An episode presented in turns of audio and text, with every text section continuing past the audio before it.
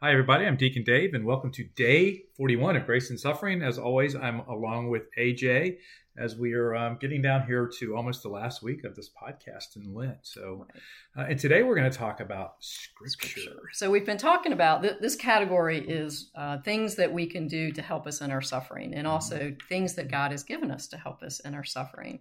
And probably one of the most important is the Bible, the, the sacred word.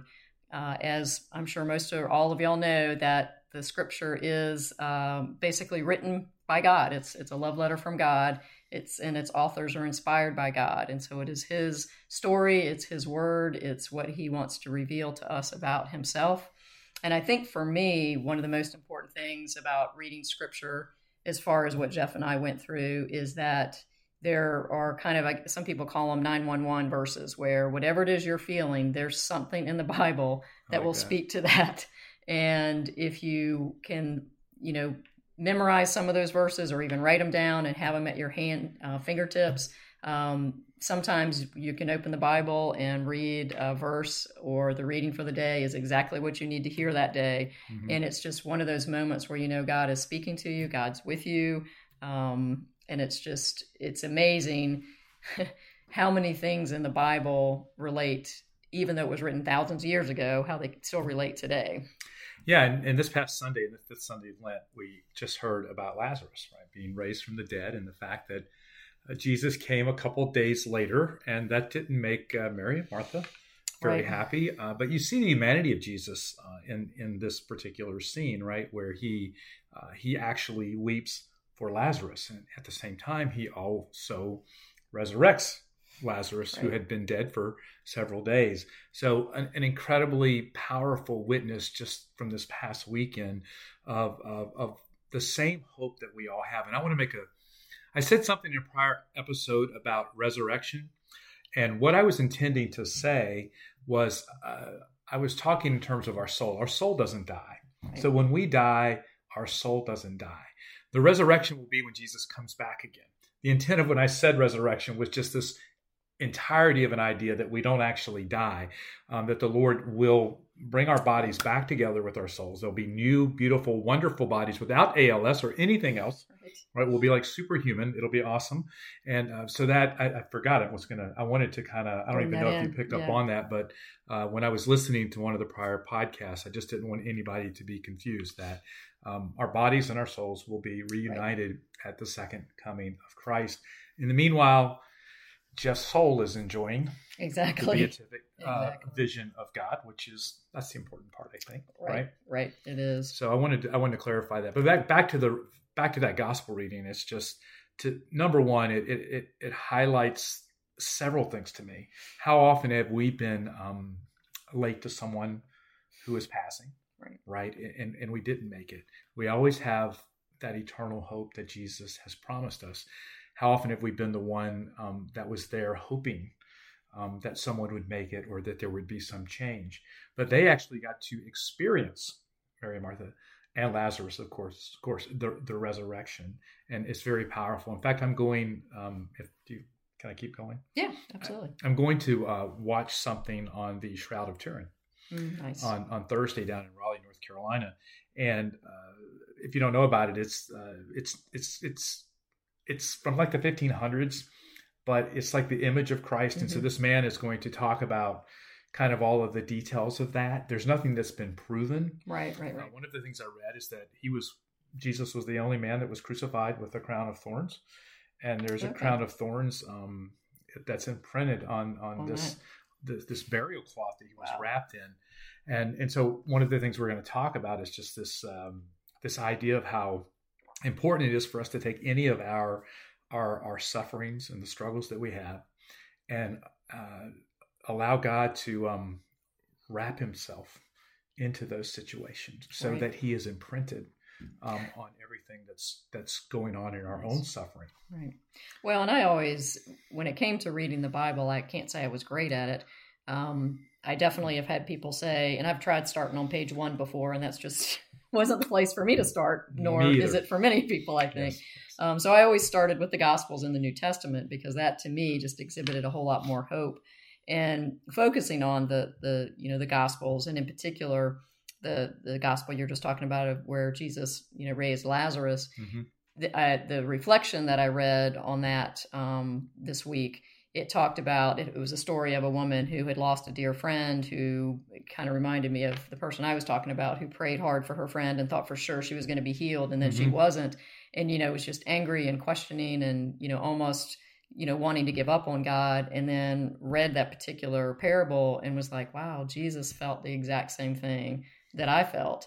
And Jesus even knew that he was going to raise Lazarus you know at that moment and that wasn't going to be the end of his earthly life yet but he still allowed himself to feel the emotions that we feel. And that just reminded her by reading that particular gospel that God is always with us and always feeling, you know, what it is that we're going through. Do not give up on God. Right. Okay, if you're listening and, and maybe you're going through a struggle like what AJ has just described or, or something else where there's this loss of hope, um, don't give up on God. Okay, because as we see from the story of Lazarus, even after he died, Jesus raised him, raised him from the dead. So the power of God remains with us. Uh, his hope and his promise to us is that we will all be raised on the last day, and our souls they don't die. So if you are struggling with that in some form or fashion, please know uh, that the souls of your loved loved ones they have not died; they have gone on to their eternal reward. Right.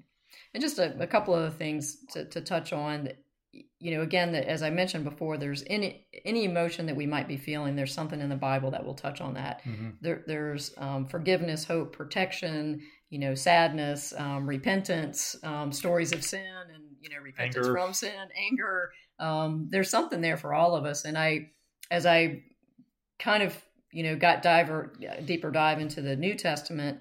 Um, I give a lot of credit to uh, Ascension Press and Jeff Cavins and the um, Bible timeline, I, I took that course, a 20, I don't know, 20 some week course that kind of explained the structure of the Bible mm-hmm. and told you which books were the main books to tell you the story and how what other books supplemented that. So I was able to start reading more in the Old Testament and understanding it. And understanding it better helped with some of those things like that just seems like a cruel God when you read some of the things in the Old Testament but truly being able to dive in and reflect on the scriptures and understand the meaning of the time during the culture and that it was written, the, who it was written to, therefore the purpose of it.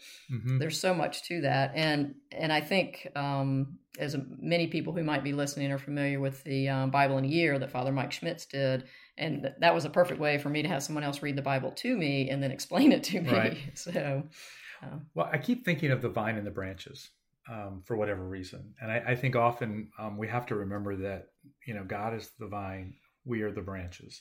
And especially when we enter into suffering, we may feel like we're withering away or that we are disconnected.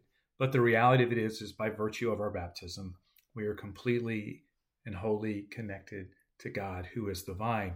And so he will continue to source us, to help us, to guide us through these times of difficulty and suffering, even when it doesn't feel like we're connected.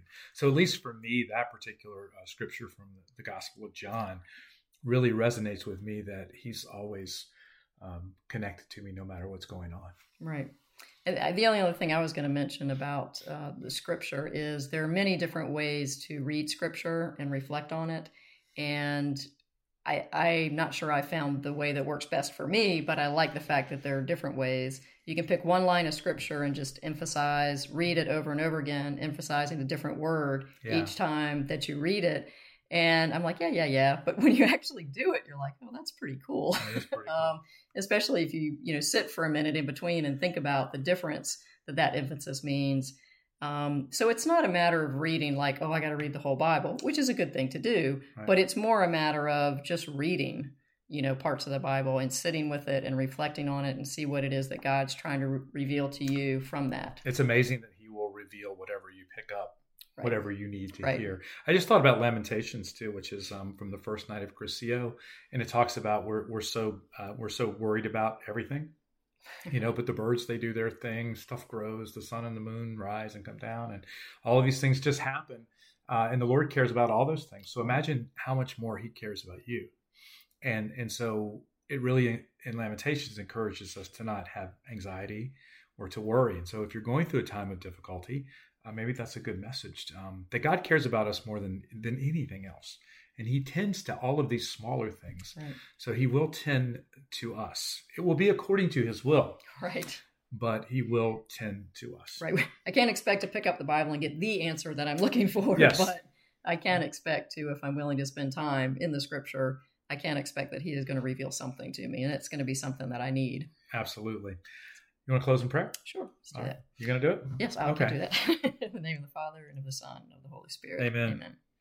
God, we just thank you for your love story to us. And we ask that you encourage us to pick it up every day and to see what it is that you want to reveal to us that day, that you help us figure out what it is we need to have revealed to us in that each day, and that we rely on that as a tangible way in which you remind us that you're always with us, especially in our hardest times.